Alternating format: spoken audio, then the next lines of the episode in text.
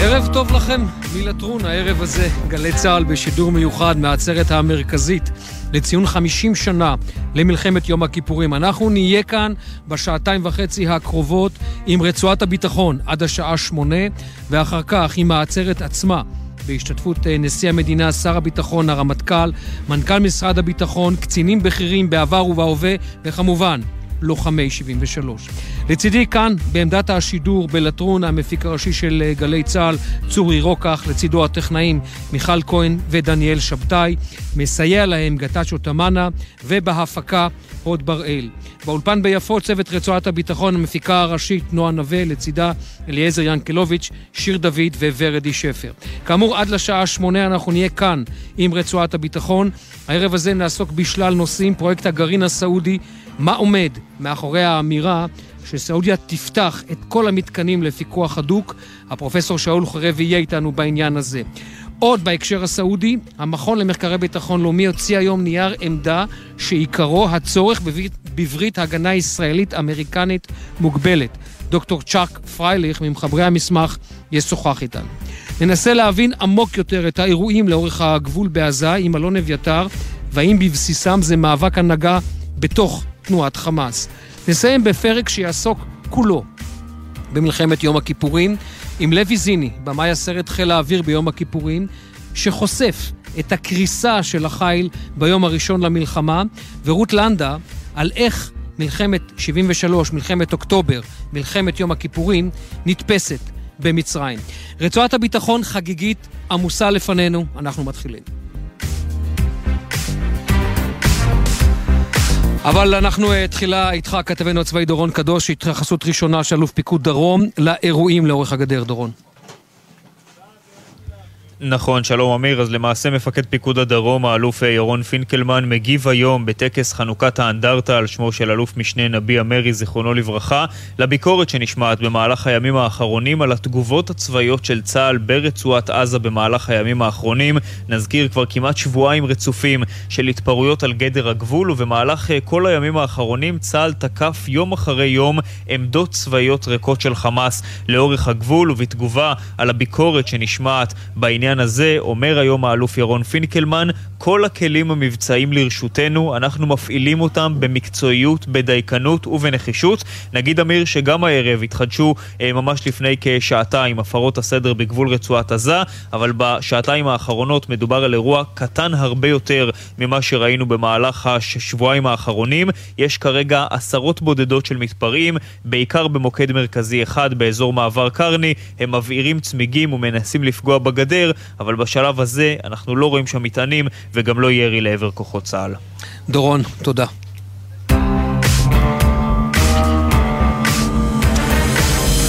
אנחנו עכשיו לסעודיה, בעקבות ההצהרה של שר האנרגיה הסעודי במהלך השבוע בווינה, על כך שסעודיה תפתח לפיקוח מחמיר את כל מתקני הגרעין שהיא עומדת אה, להקים, ובעניין הזה אנחנו רוצים לשוחח עם הפרופסור אה, שאול חורב, ראש המרכז לחקר מדיניות ואסטרטגיה ימית באוניברסיטת חיפה. שלום, ערב טוב לך, פרופסור חורב.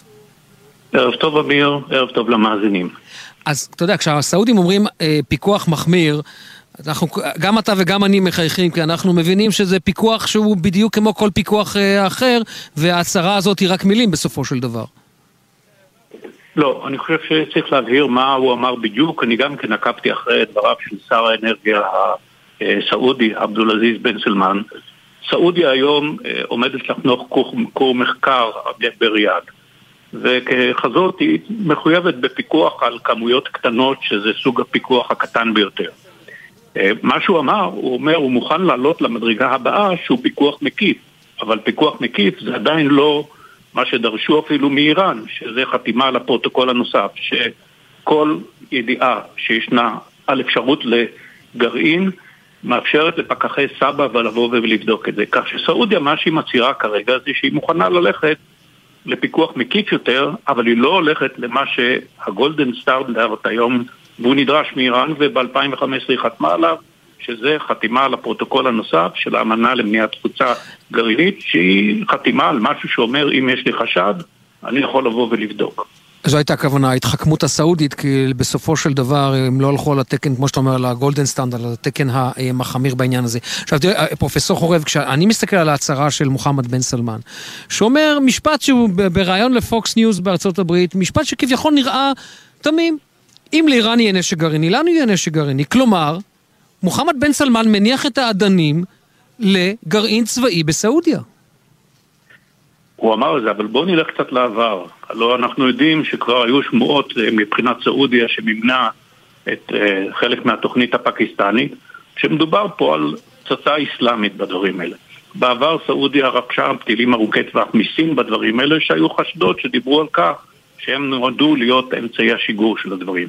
זאת אומרת, סעודיה כבר בעבר הביעה אה, כוונות בנושא הזה, ולכן ההצהרה של בן סלמן היא רק מחזקת את הדבר הזה, שסעודיה, אה, היא מדברת על כך שאם יהיה צורך, היא תצטיין בגרעין צבאי, והיא נותנת ביחס לאותה חשדנות שישנה ומדיניות שהייתה של ישראל כל השנים, רוצים תחנות כוח גרעיניות, רוצים 16 תחנות כאלה, אין שום בעיה.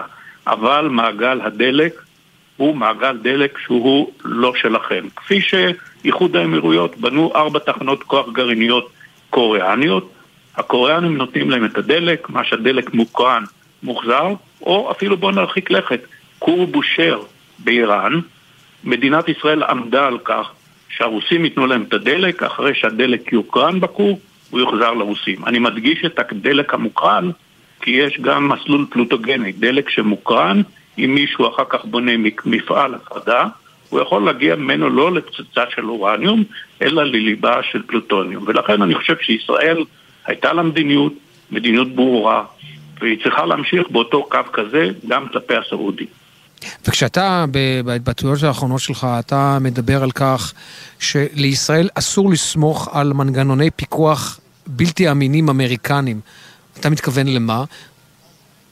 אני מתכוון למה שקורה כרגע באיראן. בוא נסתכל על תמונת ראי של איראן.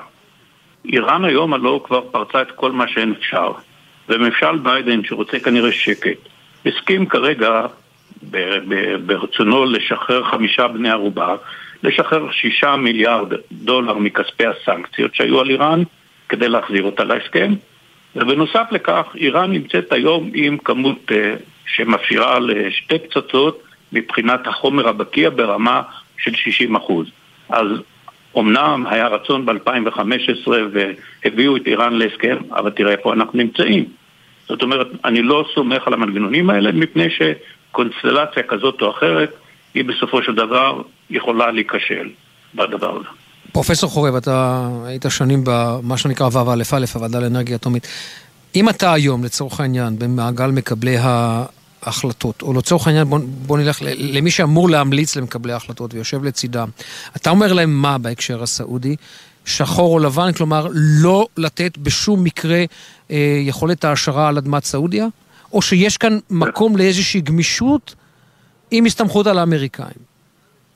קודם כל אני חושב שמי שנמצא בוועדה לאנרגיה אטומית, ואני סומך על אנשים, אני מכיר אותם אישית, הם צריכים לתת את העמדה המקצועית. בסוף הדרג המדיני יכול לעשות את ההחלטות שלו, אבל הם צריכים לתת את העמדה המקצועית. והעמדה המקצועית היא אומרת שמבחינת uh, מדינת ישראל יש לה uh, לפחות ניסיון רע בכל ההפרות שנעשו במזרח התיכון. בואו ניקח את עיראק של סדאם חוסיין, ניקח את סוריה של אסד, ניקח את לוב של קדאפי, ניקח את איראן של האייתולות. כולן היו מדינות שחתמו על ה-NPT והפרו אותן, ולכן אנחנו באים ואומרים, כוח, תחנות כוח גרעיניות, כן, בהחלט. מעגל דלק אסור שיהיה בידי המדינות, מפני שמעגל דלק הוא יכול להביא או להעשרת אורניום שיביא לליבה שהיא מאורניום, או אם מישהו ישתמש בדלק המוקרן למסלול פלוטוגני, וזו אני חושב שצריכה להיות העמדה המקצועית. מה יעשו עם זה? זו העמדה, לא, זו, אני, אני יכול לומר לך, אה, פרופסור חורב, שזו העמדה המקצועית, נכון לעכשיו. זו העמדה המקצועית. והלחץ כרגע, זאת אומרת, כרגע ההתלבטות היא בתוך ישראל, וזה מה שאני שומע בחדרי חדרים, איך לבנות את המנגנון הזה של כן לאפשר, אה, כן לאפשר את זה, כי מבחינת הסעודים, ופה אני לוקח אותך כמובן למישור המדיני, זה make or break, כלומר, אם לא יהיה את זה, לא יהיה הסכם. אז, אז זה מה שאני רוצה לבוא ולומר. אז יש הצע, הצעות יצירתיות, אני לא יודע כמה אפשר לסמוך עליהן, שהמפעל שיהיה של העשרה יהיה בשליטה אמריקאית.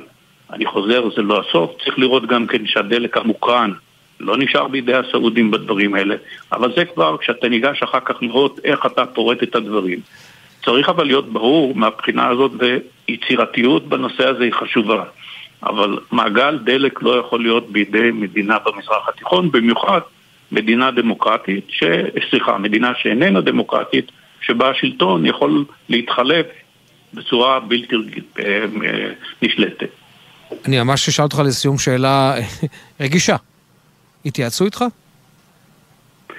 לא, אני לא חושב שצריכים להתייעץ איתי בנושא הזה. אני היום אזרח פרטי, אני נמצא במרכז אה, מחקר בדברים האלה, ואני גם מרשה לעצמי את הזכות לבוא ולפרסם את עמדתי, דבר שלא יכולתי לעשות כאשר הייתי בוועדה לאנרגיה אטומית, אבל אני משוכנע, היות ואני מכיר את האנשים שם, אני מכיר את ראש הוועדה, אני מכיר את האנשי המדיניות שלה, שהם את עמדתם המקצועית מציגים.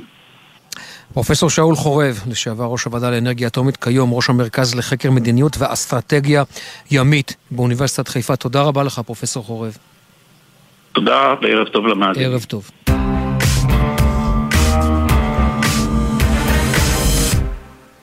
אנחנו ממשיכים על משהו שהוא די משיק לנקודה הזאת של סעודיה, שהרי חלק מאותו אה, הסכם שמתהווה, מתגבש, נדון עכשיו בחדרי חדרים, הוא עניין ברית הגנה אזורית.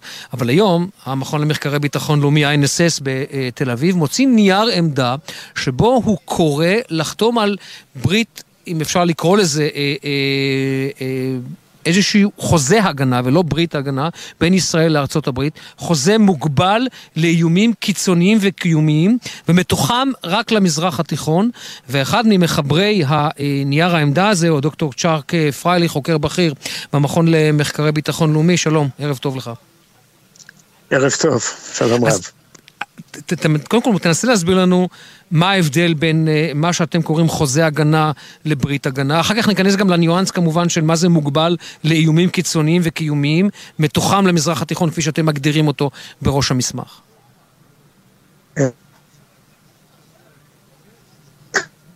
דוקטור פרייליך? כן, כן. אוקיי. תחזור בבקשה על תחילת השאלה, את החלק השני שמעתי. אני שואל, אם תוכל להסביר לנו למה אתם מתכוונים חוזה הגנה, ובמה זה שונה מברית הגנה. תראה, זה פשוט אה, תרגום אה, מהאנגלית, אה, אין פה הבדל משמעותי, הכוונה היא Defense Treaty. אנחנו תרגמנו את זה כחוזה הגנה, זה הנוסח המקובל בארצות הברית, קוראים לזה Defense Treaty. אוקיי, וכשאתה מדבר... יש חוזים בילטרליים עם אה, חצי תריסר מדינות, עם אה, דרום קוריאה, יפן, אוסטרליה, ניו זילנד, ויש כמובן את החוזה המולטילטרלי עם אה, נאט"ו. וכשאתם מדברים, אבל לצורך העניין אתם מגדירים את זה איומים קיצוניים וקיומיים, מתוחם למזרח mm-hmm. התיכון, למה אתם מתכוונים? כן, אז קודם, החצי הראשון, אנחנו ישראל לא צריכה חוזה הגנה עם ארצות הברית כדי להתמודד עם איומים מהסוג של חיזבאללה, חמאס, טרור וכדומה. אה, אנחנו לא רוצים להיות מוגבלים שם, והאמריקאים גם לא רוצים להיות מעורבים בזה, זה מתחת לסף העניין שלהם, זה הסתבכות בכל מיני דברים אה, מיותרים מבחינתם. לכן אמרנו בואו נגביל את זה לתחום של איומים אה, קיצוניים וקיומיים, כשאנחנו חושבים על האפשרות של, שאיראן מתגרענת, וחלילה שיש גירעון רב צדדי באזור. אלה תרחישים שבהם ישראל אולי לא יודעת, או יודעת פחות טוב להתמודד לבד, ו- ושם uh, יש יתרון בזה שיהיה חוזה הגנה עם ארצות הברית מבחינת הרתעה. התיחום למזרח התיכון נובע מהחשש אה, שישראל תידרש לשלוח כוחות לכל מיני מקומות אה, בעולם אה, כחלק שלה בתוך החוזה הזה, כדי לסייע לארצות הברית.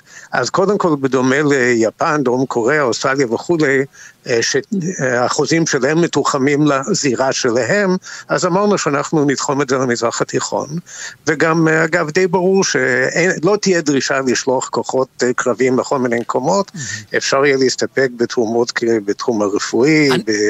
בתחום המחשבים, הגנה אווירית וכדומה. אבל אני רוצה לצייר לך, קודם כל צריך לומר כאן, ולטובת המאזינים, להבנת המאזינים, שבאופן אה, אה, עקבי, צריך לומר, במערכת הביטחון מתנגדים לחוזה הגנה כדי לא לכבול את ידיה של ישראל, נכון. וזה מביא אותי לשאלה הבאה.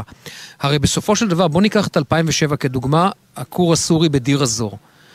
ארצות הברית, ראש הממשלה אולמר דאז הגיע לנשיא בוש ואמר לו, בוא נתקוף, או תתקוף אתה. אמר לו בוש, זה לא עניין אמריקאי. ואני זוכר, אני שוחחתי עם אולמרט על זה אישית. אולמרט אמר לנשיא בוש, ישראל תעשה הכל כדי להגן על עצמה, ויצא מהחדר כדי לא להמשיך את השיחה למקומות שחלילה יכבלו את ידיה של ישראל. אז האם במצב כזה, קיצון, שחוזה כזה יבוא לצורך העניין לידי מבחן, ארה"ב תעמוד, כי הנה עובדתית, היה כאן משהו שסיכן אינטרס אמריקאי וארה"ב לא פעלה. אני לא יודע אם זה סיכן אינטרס אמריקאי, אבל זה נכון שבוש הרגיש שהוא לא יכול לפעול באותה, באותן נסיבות, והוא בעצם נתן, אה, אני לא יודע אם אור ירוק, אבל בוודאי אור אה, צהוב אה, לראש הממשלה, שהוא בעצם אמר לו, כמו שאתה אומר, שהוא יצטרך לפעול. הנשיא ענה לו משהו מהסגנון שהבנתי. הבנתי, זה בקריצה, תעשה מה שאתה חייב לעשות. תראה, אנחנו, שוב, אנחנו מנסים למקד את העניין באיומים הקיומיים, אה, משום ששם אנחנו עלולים להזד... להזדקק לארצות הברית. Mm-hmm. עכשיו, חוזה כזה גם תמיד מבטיח, יש סעיף שאומר שלכל מדינה שמורה הזכות אה, להגן על עצמה. אז זה לא שאנחנו מוותרים, האמריקאים אומרים שהם לא, לא פועלים, אז בזה הסיפור נגמר. עדיין אה, נשמרת לנו הזכות להגנה עצמית. זה רק מגביר את, אה, את העוצמה של ישראל, כי, ארצות הברית רשמית מצטרפת, אה, אה, נותנת לנו גיבוי, ובזה שתיחמנו את זה, אנחנו חושבים שאנחנו די מנטרלים את החשש לאובדן חופש פעולה. לסיום, נקודה מאוד מעניינת שאתם מעלים בנייר העמדה שלכם, אומר כך, אם, ארצ... אם ישראל מתקשרת בחוזה הגנה כזה עם ארצות הברית, למעשה זה מחייב מה שנקרא באנגלית bipartisan. זאת אומרת, זה מח... יחייב מיידית לאורך זמן את שתי המפלגות בלי קשר לזהות הנשיא. אתם רואים כאן באמת... אה, אה, לצורך העניין סכנה שלצורך, אה, אה, בוא נגיד שאם מפלגה דמוקרטית או רפובליקנית בסיכוי נמוך יותר תשנה את פניה באופן קיצוני, זה יסכן את מארג היחסים והמחויבות האמריקאית ולכן צריך את ההסכם הזה? זה לא קשור כרגע לחשש מהדמוקרטים או רפובליקנים, דווקא צריך לזכור שמי שעמדו אה, מאחורי היחסים האלה במשך, היו עמוד התווך של היחסים במשך עשורים, זה היה הדמוקרטים, היום זה התהפך. אנחנו כן חוששים מהמגמות ארוכות הטווח. ולכן אחת מהסיבות העיקריות שאנחנו מציעים את החוזה זה דווקא כדרך לבצר את היחסים אה, לטווח ארוך.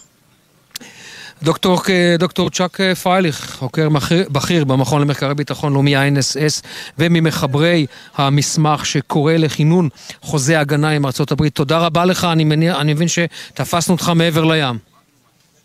אכן, תודה רבה וערב טוב. תודה רבה, ערב טוב. ביי. בחסות קולמוביל, המציגה את סוכולמוביל. ימי מכירות על יונדאי, מיצובישי ואורה. 1 עד 6 באוקטובר. לפרטים כוכבית 6858 או באתר החברה.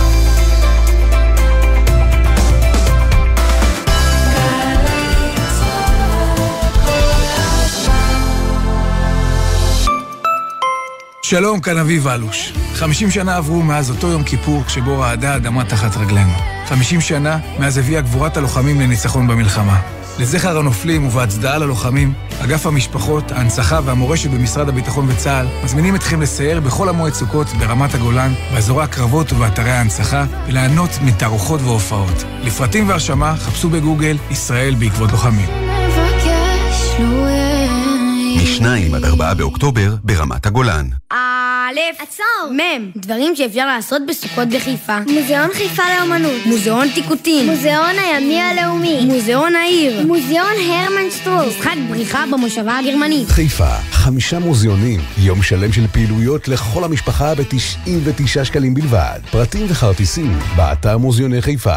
עיריית ירושלים מזמינה אתכם לחגוג סוכות בסוכת ראש העיר בכיכר ספרא. בואו ליהנות ממגוון פעילויות ואירועים לכל המשפחה בחול המועד סוכות, מ-30 בספטמבר ועד 6 באוקטובר. אל תפספסו, הופעות של שולי רנד, להקת אתניקה, חיים ישראל, הפעלות לילדים עם מיכל הקטנה ועוד. לפרטים נוספים היכנסו לאתר העירייה. פסטיבל צלילי ילדות בתיאטרון חולון. בכורות ומופעי מקור חדשים עם דפנה דקל, דני רובס, עידן אלתרמן, חנן יובל, דביר בנדק ועוד. סוכות בתיאטרון חולון. אופ, אני רעבה. מתי כבר מגיעים? מתי יוצרים לארטיק? אני צריך לשירותים! איפה קבעת איתם? מוכר לכם. בנסיעה עם המשפחה, מתכננים מראש את מסלול הנסיעה ואת נקודות העצירה רחוק מהכביש, למפגש עם שאר החבר'ה, להתרעננות ולשירותים. זכרו, לא עוצרים בשולי הדרך, אלא במצב חירום שאינו מאפשר את המשך הנסיעה. עוד עצות לנסיעה משפחתית בטוחה, חפשו בגוגל אסק רלב"ד.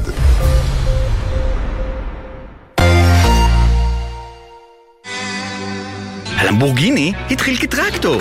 תפוח אדמה יכול לייצר חשמל, ואת העננים אפשר לזרוע בשמיים. ואני לא אומר את זה סתם כי אני איתי הרמן, ואני אוהב לזרוק עובדות באוויר. אני אומר את זה כדי להדגים איך גם היום, בעידן הדיגיטל והבינה המלאכותית, חקלאות משפיעה על חיינו הרבה יותר ממה שחושבים. לרגל חג האסיף, אני מזמין אתכם לגלות איתי את ההמצאות והגילויים המרתקים של עולם החקלאות, שעודנו חי, בועט וצומח. יודע חקלאי פיקח, מוצאי שבת, א' סוכות, בשמונה, גלי צה"ל. יודע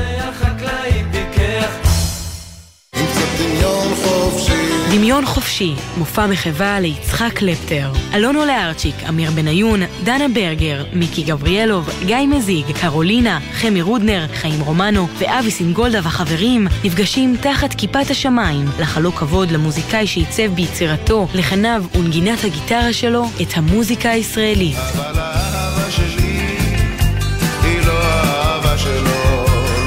במסגרת פסטיבל עין גב סובב כנרת, שלישי, שמונה וחצי בערב, בית גבריאל, ובקרוב בגלי צה"ל. עכשיו בגלי צה"ל, אמיר בר שלום עם רצועת הביטחון.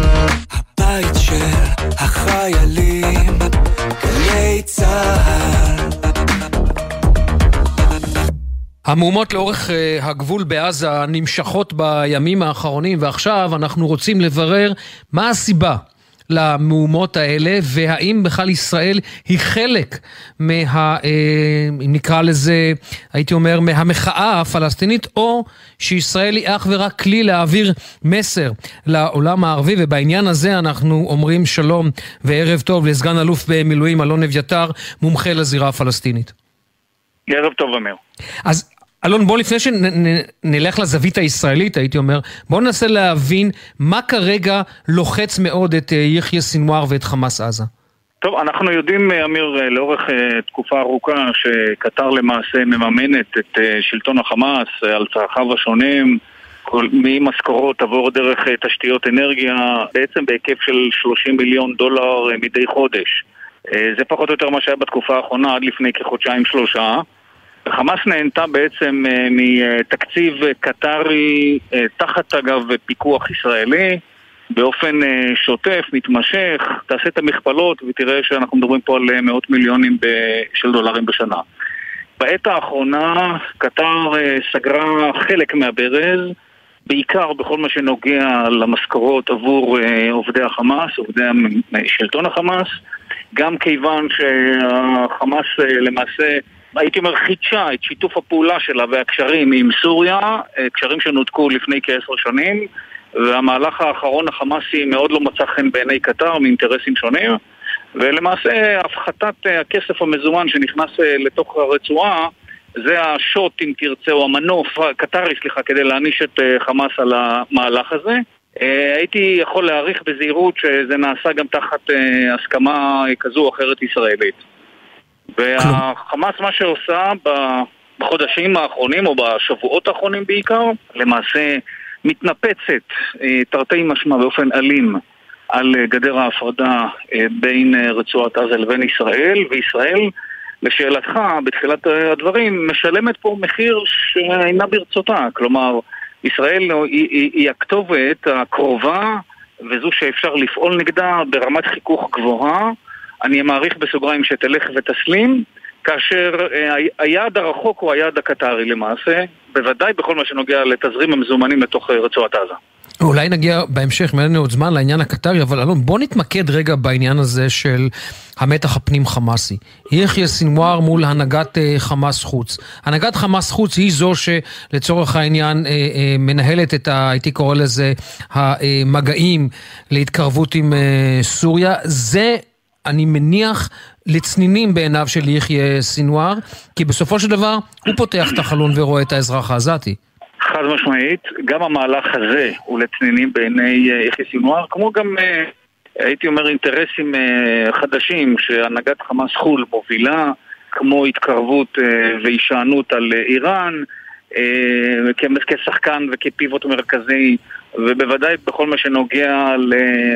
הייתי אומר, הרמת המאבק המזוין אל על. כלומר, מבחינת החמאס, או מבחינת סינואר, כלומר, רצועת עזה, חמאס פנים, יש צורך בניווט בין הצרכים האזרחיים לבין הנרטיב החמאסי המוכר והידוע של אה, מאבק מזוין על כל המשתמע, אבל חמאס פנים מנהלת אה, קלקולציה או מאזן של אינטרסים בשונה מהנהגת החוץ. הנהגת החוץ אה, פחות מתעניינת, פחות רלוונטי עבורה כמה חשמל יש ביום וכמה דלק מקבל העזתי הממוצע והאם הוא עובד בישראל או לא עובד בישראל זה פחות נוגע אליהם גם בשל העובדה שאין להם אחריות ישירה על כל מה שקורה פנימה, וגם כיוון שלכל אחד בסוף אומר, גם להם, אמרת סלאח ארורי, אנחנו אומרים גם ליחי סינואר, אסמאעיל הנייה, יש אספירציות פוליטיות. לכל אחד מהם רוצה להנהיג את החמאס כולה, וגם את הזירה הפלסטינית, אם תרצה, אה, ביום שאחרי אבו מאזן, ולכן אנחנו מדברים פה לא רק על מאבק של אינטרסים בין הפנים לבין החוץ, באשר למי הפטרונים ומה הכיוונים שהחמאס צריכה ללכת אליהם, אלא גם באשר למאבק הדיאדוכי, כלומר המאבק של מנהיגים אה, חוץ ומנהיגי פנים, ואנחנו עדיין עתידים לשלם חלק מהמחיר על המאבקים האישיים והפרסונליים אה, הללו, שבוודאי מתנהלים תחת מעטה פוליטי אה, קלאסי. צריך לזכור, אמיר, דיברנו פה על ההקשר הקטרי, חמאס בינתיים רוקדת על כל החתונות. היא ניזונה גם מכספים רבים שמגיעים מהרשות הפלסטינית, סדר גודל של מיליארד דולר בשנה, גם מהכספים הקטריים וגם ממקורות נוספים, כאשר קטר למעשה היא המזון או, או הייתי אומר צינור ההאזנה פנימה לתוך הצרכים של רצועת עזה ברמה השוטפת, אה, מהמשכורות עבור דרך אה, דלקים ומשפחות נזקקות, זה סדר הגודל של הסכומים שאנחנו מדברים עליו. אה, מה שנפגע, אה, אגב, זה התזרים המזומנים למשכורות של עובדי החמאס, ולכן זה מאוד מאוד לוחץ על הנהגת החמאס את הפנים, בעיקר סינואר, שמנהל, מפקח ומבקר את כל גל האלימות הזה. זה, בדיוק הייתה השאלה, עד כמה הוא אימץ בעלת דופק כאן? אנחנו רואים שלצורך העניין, הוא משחרר חבל אבל לא לגמרי. עובדתית, חמאס אם היה רוצה לאתגר את ישראל, יכול היה גם לירות. חמאס לא יורה, חמאס לא יורה על הגבול ולא יורה רקטות. ללא ספק, אבל זה לעת עתה. כלומר, בשלב זה חמאס אה, הרים הילוך ראשון ברכב האלימות, מה שנקרא.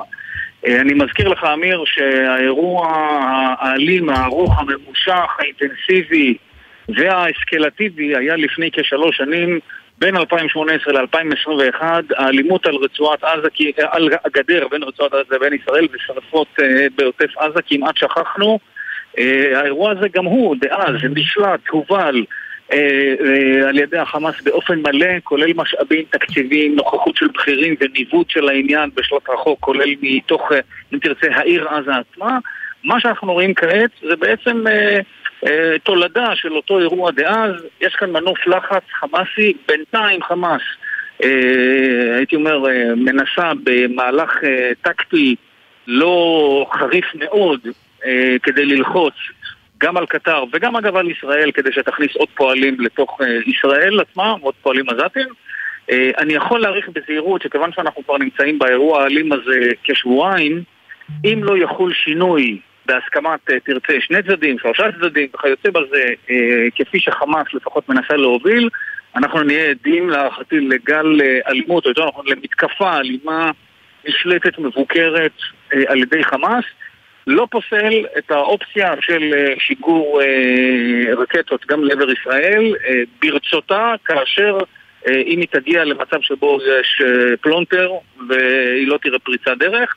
בינתיים האירוע נשלט, היא לוקחת בחשבון כמובן גם את המכה הישראלית שעלולה לבוא, בינתיים מבחינתה יש, הייתי אומר, יעד קרוב, שהוא החזרת הכספים לקדמותם, אבל אנחנו עדיין, אני, אני לא, לא רואה את סופו בעת הזו, כל עוד קטר ובוודאי גם לא ישראל משנות את ההחלטות.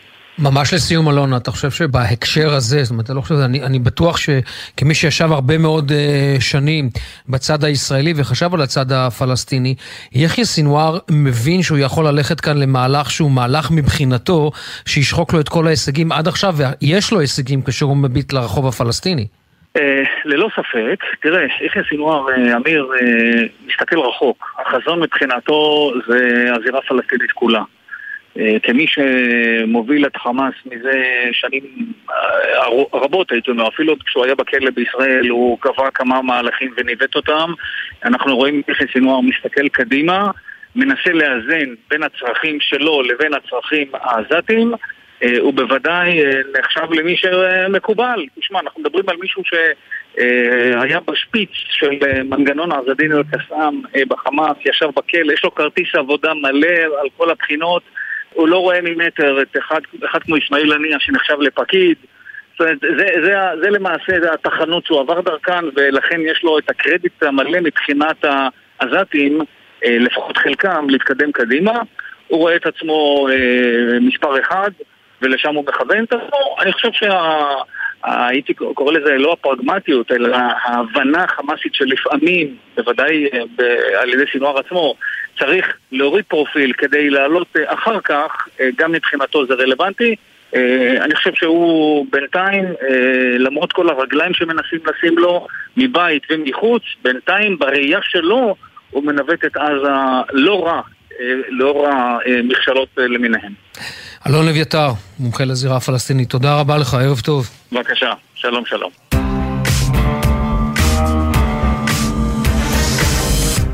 וכמעט את כל הישורת האחרונה של רצועת הביטחון, אנחנו כאמור משדרים כאן מלטרון, בשעה שמונה אנחנו נש... נעביר מכאן בשידור חי את העצרת המרכזית לציון 50 שנה למלחמת יום הכיפורים, ולכן את הישורת האחרונה של התוכנית אנחנו רוצים להקדיש למלחמה עצמה. עכשיו אנחנו אומרים שלום וערב טוב ללוי זיני, במאי ויוצר דוקומנטרי, ובמאי הסרט חיל האוויר ביום uh, כיפור. שלום לוי, ערב טוב. ערב טוב. אני חייב לומר לך שראיתי את הסרט, חשבתי שאני אראה אותו בהפסקות, אבל לא יכולתי לעצור. והתיאוריה שלך שם, שהיא, אני חייב להגיד, די מוכחת, חיל האוויר כמעט התמוטט ביום הראשון של הלחימה. אני, אני לא, לא יודע אם להתמוטט זו המילה. חיל האוויר לא, לא תפקד אה, ביום הראשון, אה, והדבר היותר קשה, הוא בעצם לא עמד בציפיות שתלו בו. אה, הוא היה... אה, הוא, אני יודע, אני אשתמש בביטוי של עזר ויצמן, הטיל כופף את זנב המטוס. אה, והדבר הנורא הוא, הנורא הוא, או שכדאי לשים אליו לב, שהיה משחק מקדים, כלומר הייתה מלחמת ההתשה. אנחנו ידענו, התכוננו, הכל. ופה נשאלת השאלה, למה כשזה, בשעת, בשעת אמת, איפה הדברים, איפה נכשלנו? מה שמאוד מעניין, אני, אני, אני חייב לומר, סליחה שאני כותב אותך לוי, אבל מה שמאוד מעניין, אתה מתמקד בסרט ב-48 שעות. ו-48 שעות, זאת אומרת, לא רק, אבל זה תפס את, את מירב תשומת הלב אצלי, של 24 שעות לפני המלחמה וה-24 שעות הראשונות של המלחמה. ויש שם סצנה שאתה, שמתארים אותה, של איך, איך למעשה ניתנת הפקודה הראשונה לחיל האוויר להמריא שזה תחת, אני לא רוצה להגיד היסטריה, אבל בלאגן מושלם. אז אני, אני מודה שלאורך כל הסרט, מה שאני ניסיתי, או מה שעובר אצלי, קשה לי לבקר פקודות שניתנות בתוך סערת מלחמה. קשה לי. אה, אני חושב שזה לא הוגן ממרחק הזמן. כן, אני, לכן יש הרבה התייחסות למה שקרה לפני זה. בוא נתאר אולי רק את הסצנה. ש... נתאר את הסצנה, לוי. חיל האוויר התכונן אה, למהלך מקדים, חימש את כל המטוסים בפצצות אה, אה, אוויר קרקע כדי לשתק את אה, שדות התעופה של אה, מצרים וסוריה. נכון. הפקודה לא ניתנה. הפקודה לא ניתנה, ואז ב-12 בצהריים יושב מוטי הוד בבור, מקבל לא פתאום... מוטי- לא מוטי עוד, בני פלד. סליחה, בני פלד. רגב, בני רגב. אה, אה, בני אה, פלד. בני פלד, סליחה. בני פלד, כן. נכון, בני פלד. הוא- הוא מקבל ה... הוא מקבל פתאום את תמונת המודיעין של מאות מטוסים מסוריה וממצרים ממריאים לכיוון ישראל, והוא... בתפיסה שלו בטוח שמצרים וסוריה הולכות לעשות לישראל את מבצע מוקד הפוך, כלומר לשתק לה את הכוח האווירי, ואז הוא פשוט תוך כדי ריצה אומר תמריאו מיד את כל המטוסים. אז בוא, בוא נתעסק בזה מכמה היבטים, אוקיי? זה מתחיל בזה שאנחנו כל הזמן כועסים על המודיעין שהוא לא ידע מתי תפרוץ המלחמה. ובעיניי צריך לכעוס עליו עוד יותר שהוא לא הבין שלסאדאת אין שום כוונה אה, לעבור יותר מאשר לחצות את התעלה. לא הייתה לו שום כוונה כזאת, וכל תוכניות המלחמה שלו היו כאלה. אה, זה אם כשאנחנו מדברים על כשלי המודיעין. אבל חיל האוויר התכונן מאוד, הכין תרגילים, התאמן על תרגילים. מה שקרה לו, שלפני המלחמה, אגב, הוא לא הופתע לחלוטין. הוא, אה, הם התכוננו, בהתחלה הם מצאו, אה, אני אקצר, הם יצאו, הכינו את עצמם לתקוף שדות תעופה בסוריה. ואז ניתנה הוראה של הממשלה שכולם ידעו את זה, שלא תהיה התקפה מקדימה.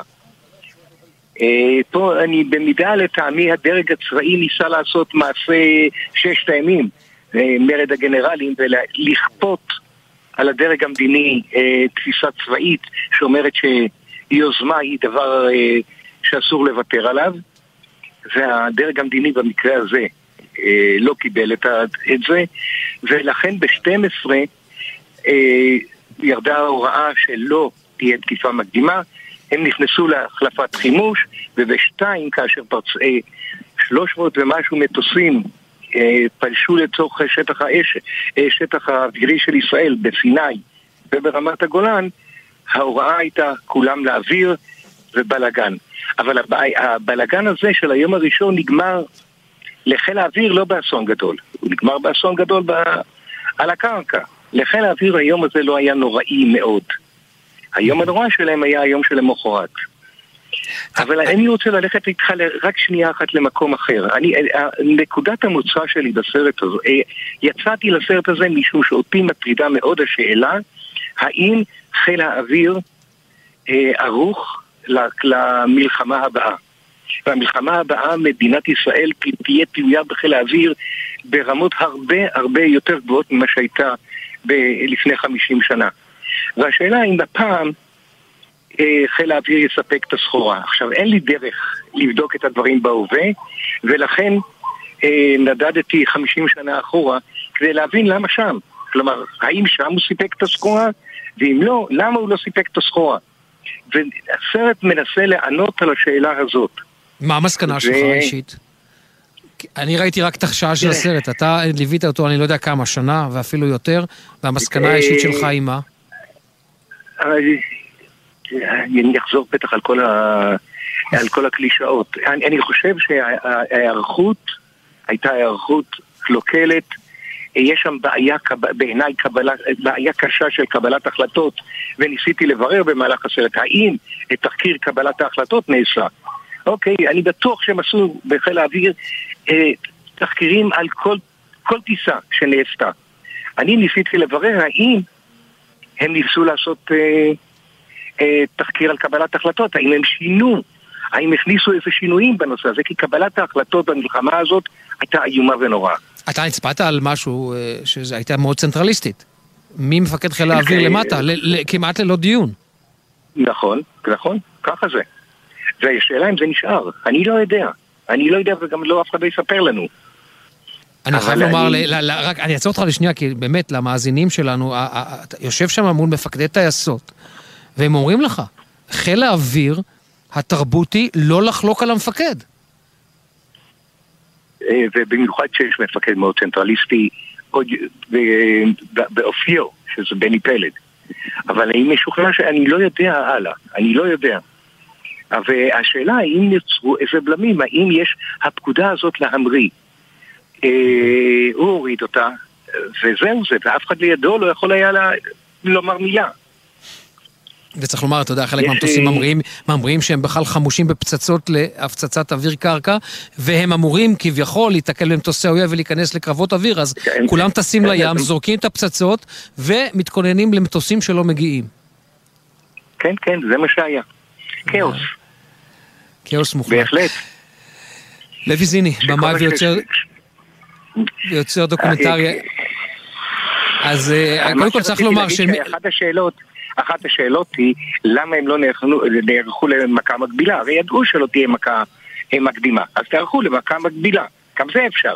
אבל אף אחד לא, לא, לא יודע למה, לא, לא, לא, ואני רצית לסכם אז אני אאפשר לך לסכם. לא, לא, אני, אני חייב לומר שהסרט הזה משאיר אותך עם הרבה מאוד סימני שאלה ולא סימני קריאה, ואתה יודע, ואולי זה באמת המטרה שלו, לשים הרבה מאוד סימני כן, קריאה, בהחלט, סימני שאלה. בהחלט. לוי, תודה רבה אה, על, ה, על הזמן שהקדשת לנו, ואני, שוב, אני ממליץ, מי שיכול שילך לראות את הסרט הזה, כי זה באמת סרט שמשאיר אותך עם הרבה מאוד אה, חומר למחשבה. תודה, לוי, ערב טוב. וה-VOD של, שמונה, של הוט שמונה. VOD כדאי של לצרף. שמונה, אפשר לראות אותו. כן, כן, בהחלט. תודה. תודה רבה. תודה. תודה. ביי.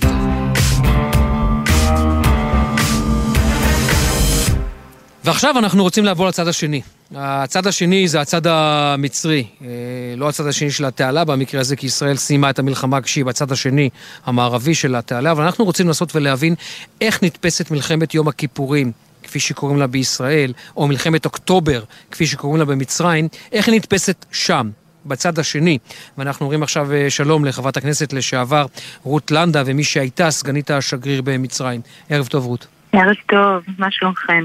אה, אנחנו בסדר, ואת יודעת, באיזשהו מקום אני חייב לומר שאני די מקנא בך, כי יש לך את הפרספקטיבה הזאת, נכון? את היית בקהיר, יצא לי לפגוש אותך פעמיים, לדעתי, בקהיר, בשגרירות. לפחות. נכון. וכשמדברים במצרים על מלחמת אוקטובר, מדברים על מה? על הצלחה? כמובן, אה, במצרים, קודם כל הם קוראים למלחמה סט אוקטובר, אז אה, שישה באוקטובר, כמובן אה, מלחמת יום כיפור זה המונח שלנו, אה, וכמובן הם רואים את זה דרך הפריזמה של אה, הצלחה, ניצחון, אה, זה מה שהם מאדירים מדי שנה, כל שנה יש טקס, הנשיא נואם, וממש אה, שומעים כמה הצבא המצרי, אה, ידו הייתה על העליונה. אה, וזה המסר שמועבר לבתי ספר, לציבור הכללי, בהחלט. כלומר, המלחמה הזו, בשונה מאיך שנתפסת בישראל, היא לא טראומטית. כי אנחנו נמצאים, אני, אני לא יודע אם שמעת את תחילת התוכנית, אנחנו נמצאים כרגע בלטרון, משדרים מלטרון, עוד מעט נשדר כאן את העצרת המרכזית לציון 50 שנה למלחמת uh, יום הכיפורים, ואי אפשר להגיד שגם 50 שנה אחרי זה לא uh, טראומה. איך זה נתפס בצד שוב. המצרי? ניצחון. ניצחון לחלוטין. זאת אומרת. לגמרי, לג... קודם כל אני, אני שומעת, אני מאזינה ואני עוקבת והלב כבד, זה לא פשוט, גם אה, אחר הרעיונות והשיח וזה בצד שלנו. בצד שלהם אה, נרטיב אה, אחר לחלוטין. הם כאילו אה, אה, פספסו או דילגו על, ה, על החלק האחרון אה, ומתמקדים ממש בנרטיב של ניצחון, הצלחה. הם גם היו זקוקים לזה כדי בעצם לקדם אה, את הסכם השלום. כלומר, כל הנרטיב הוא בנוי סביב זה שלגמרי הם, אה, ידם הייתה על העליונה, וזה משהו שמועבר בעיקר לחבר'ה הצעירים. יש את המוזיאון הפנורמה, למי שהיה בקהיר, מוזיאון עגול. שכל ילדי בית הספר מוכרחים לעבור דרכו, ושם ממש רואים איך הצבא המצרי הביס את צה"ל. מה שלי קשה זה שבסוף ההצגה או הפרזנטציה לא נאמר בעצם שהיום לא מדובר בצבא עוין או, ב, או בעם שעימו אנחנו במלחמה, אלא למעשה אנחנו בשלום. זה לא נאמר לדור הצעיר, וזה משהו שמחלחל לצערי. אה, אנחנו תמיד אה, מדברים, וזה אני חושב אולי, אני לא רוצה להגיד הטרגדיה הישראלית, אבל זו הבעיה שישראל לא הצליחה, הייתי אומר, לפתור, והיא מתמודדת איתה כל העת, זה הפער הגדול מאוד בין הדרג המדיני המצרי לבין הרחוב. והפער הזה לא הצליחו לגשר עליו גם אחרי... אה, המדיני יותר... והצבאי, כן. בדיוק, ארבעה, נכון, נכון, התיקון, התיקון ממש, ממש במקום עכשיו. ובעניין הזה, אני אגיד משפט קשה, ואני מאוד אשמח אם אה, אה, תתייחסי אליו. מדינית, מצרים מבחינתה ניצחה, כי היא שמה לה למטרה תהליך מדיני, לא הצליחה להגיע אליו במשא ומתן, פתחה במלחמה, סיימה מלחמה, לא משנה כרגע הארמיה השלישית, וישראל הייתה במערב לתעלה, וממש חייל, החיילים המצרים גבעו שם, אה, אה, גבעו שם ברעב. מדינית, שורה תחתונה, סאדאת השיג את מה שהוא רוצה. אה, אני, אין, לי, אין לי ויכוח איתך, זה קשה, אבל זאת האמת. מצרים ממש הציבה לעצמו, יותר נכון, ההנהגה המצרית שאי אפשר לקחת את זה ממנה באותה עת. סאדאת היה לו חזון, הייתה לו אסטרטגיה, הוא בנה את כל המהלך הזה והוא בנה את הנרטיב שאחרי. והמנהיגות המצרית משמרת אותו ומשמרת אותו היטב. הדבר היחיד שאני הייתי אומרת שצריך באמת אה, אולי לתקן, לשפר, זה באמת לחלחל את המסר שלמרות הניצחון, עם הניצחון, אחרי הניצחון, בא שלום, ויש לו דיבידנדים. עכשיו, אנחנו יודעים, ואנחנו גם uh, מחונכים על איזשהו מסר שיש שיתוף פעולה צבאי ברמה הכי גבוהה שיש. יש לנו דיבידנדים אסטרטגיים הכי הכי הכי שיש. יש שיתוף פעולה בכל הנושא של המלחמה בטרור, הכל ברמה הכי גבוהה שיש. אבל זה לא מחלחל לשלום חם. אבל, אחרי שאמרתי את כל הדברים האלה, יש תקווה. כי בעצם מאז החתימה על הסכמי אברהם זה נראה כאילו העול הוסר מהכתפיים של מצרים וכן יש, לא הייתי אומרת חום, אבל יש אה, אה, נקודות אור, למשל אה, כן חגגו, או, או לפחות היה אה, טקס של זיכרון השואה אה, לפני שנה בקהיר באופן פומבי. אה, התוכנית הלימודים המצרית עוברת שינויים להיות יותר מכילה ויותר סובלנית, עם מסרים פחות אנטי-ציוניים ואנטי-יהודיים. כלומר, יש גוונים של תקווה, צריך עוד צריך עוד. יכול להיות שהשלום עם סעודיה ייתן לזה עוד, אני נקרא לזה דחיפה קדימה, בוסט? אין ספק. תשמע, זה ישנה, ישנה.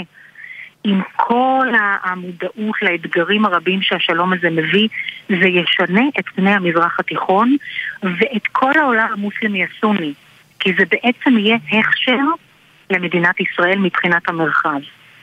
ואני זה... עומדת uh, מאחורי זה, מה שנקרא, עם כל הקושי, ויש אתגר מאוד גדול בהסכם השלום. עכשיו, העניין המצרי הוא, הוא מאוד רלוונטי בהקשר הזה, כי דווקא פה ובמדינות נוספות אפשר לבקש להכיל בתוך המשא ומתן על הסכם עם סעודיה שתהיה יותר נורמליזציה גם ממדינות אחרות, שתוכניות הלימודים יהיו מכילות, תהיינה מכילות יותר במדינות אחרות, כמו ירדן למשל, כמו הרשות הפלסטינית, אבל במצרים, במקרה של מצרים, שהשלום יהיה חם יותר, כחלק מהחבילה של מה שתקבל ישראל.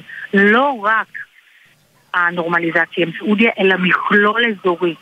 וזה משהו שפחות מדובר עליו. עוד נשאר לנו ממש דקה, אבל אני נורא אשמח אם אה, אה, כן תעני עד כמה שאפשר בלחץ הזמן. את היית דיפלומטית אה, במצרים. מלחמת 73, זאת אומרת, אוקטובר במצרים, יום הכיפורים כאן, עולה בשיחות שם? יש שיח על זה, או שנזהרים לא כן. להגיע לשם? לא, לא, מדברים על זה, מציינים אפילו שזה 50 שנה למלחמה. יש מאמרים רבים בערבית, בהרבה מאוד כתבי עת, עיתונים וכולי, ופרסומים שדנים בזה, אבל הדגש הוא כל הזמן על הניצחון של צבא מצרים על צה"ל. זה הדגש, זה הנרטיב. והייתי אומרת כמעט אין בלתו. כן, תראי, זה מעניין, אני, אני חושב שהמצרים היו צריכים אצלך את התעלה ואת התמונות האלה, ולו רק כדי להתגבר על טראומת 67 והשדות המופצצים והאי כן. היכולת שלהם. ולכן הם, את הנרטיב, את תמונת הניצחון הם השיגו, ומכאן הם יכלו אה, אה, להמשיך אה, קדימה. רק חבל אולי, שיכול להיות שישראל, אם הייתה מזהה את זה קודם, אפשר היה למנוע את המלחמה הזאת, אבל את יודעת, זה חוכמת הבדיעבד. עדיין, את המלחמה לא אולי, אבל אנחנו יכולים כן לחתור לשלום יותר חם. רות לנדה, לשעבר סגנית אה, השגריר במצרים. רות, תודה על השיחה המרתקת הזו. תודה גם לך. תודה, תודה. ערב טוב.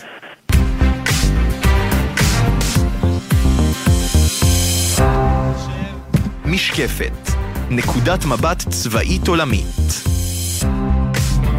חישבו על חצי האי ערב. מה התמונה שעולה בראשכם? אולי זו תמונתה של סעודיה, אחת המדינות המשפיעות ביותר בזירה הגיאופוליטית הערבית-מערבית. אולי זו דווקא תמונתן של איחוד האמירויות ושל קטאר, המרשימות באושרן ובתרבותן, וייתכן שחשבתם דווקא על תימן, ועל מלחמת האזרחים המתרחשת בשטחה כבר קרוב לעשור. את מי כנראה לא הבאתם בחשבון?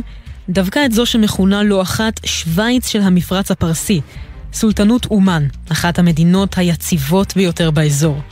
אף שהיא שומרת על המוניטין שלה כמקום ניטרלי, אפילו שלב, לאומן עומדת היסטוריה צבאית ענפה. המדינה הצליחה לשמור על מידה רבה של עצמאות במשך רוב התקופה הקולוניאלית, ואפילו לחזק את המעמד האימפריאליסטי שלה עצמה. מראשית המאה ה-19, ובמשך למעלה ממאה שנים, נחשבה אומן למעצמה אזורית חזקה וגדולה, ואף החזיקה נכסים ומושבות בשטחיהן של זנזיבר ופקיסטן. למרות שאומן הוגדרה כמדינת חסות של בריטניה עד 1971, הכוח הצבאי האומני הוקם בתצורתו המודרנית כבר בשנות ה-50, בתמיכת הממלכה המאוחדת. גם כיום, בריטניה נותנת מידת מה של חסות לאומן ומספקת לה נשק ותמיכה ביטחונית. למעשה, הכוחות המזוינים של אומן מאומנים ומתודרכים לעיתים קרובות על ידי הצבא הבריטי. הכוחות המזוינים של סולטנות אומן הם הכוח הצבאי של המדינה, ועליהם מוטלת האחריות להגן על שלמותה ועל ריבונותה, כמו גם האחריות המיוחדת לשמירת ביטחונם האישי של סולטניה.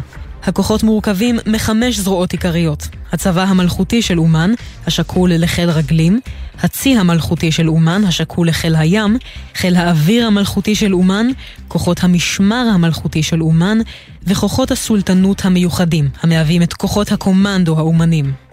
המפקד העליון של הכוחות המזוינים הוא הסולטן האומני, הית'ם בן טארק אל-סעיד, המשמש גם כראש המדינה המונרכית.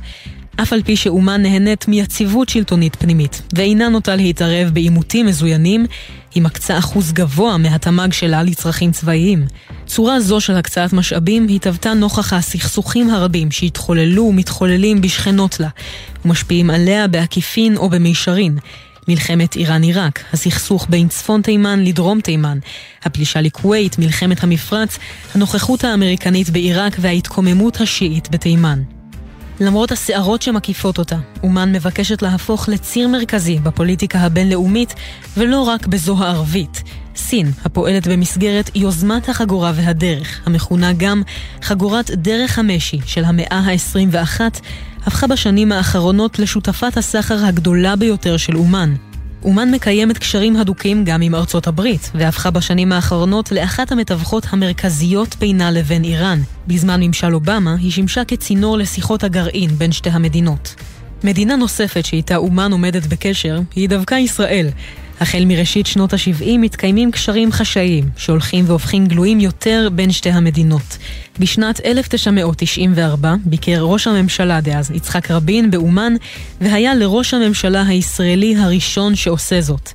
מאז קרה הדבר שתי פעמים נוספות, עדיין תחת מעטה החשאיות. כעת, כשהמגעים הישראלים עם השכנה הסעודית הולכים ומתהדקים, יש המעריכים שלא רחוק היום שבו ינורמלו גם היחסים שבין אומן לישראל.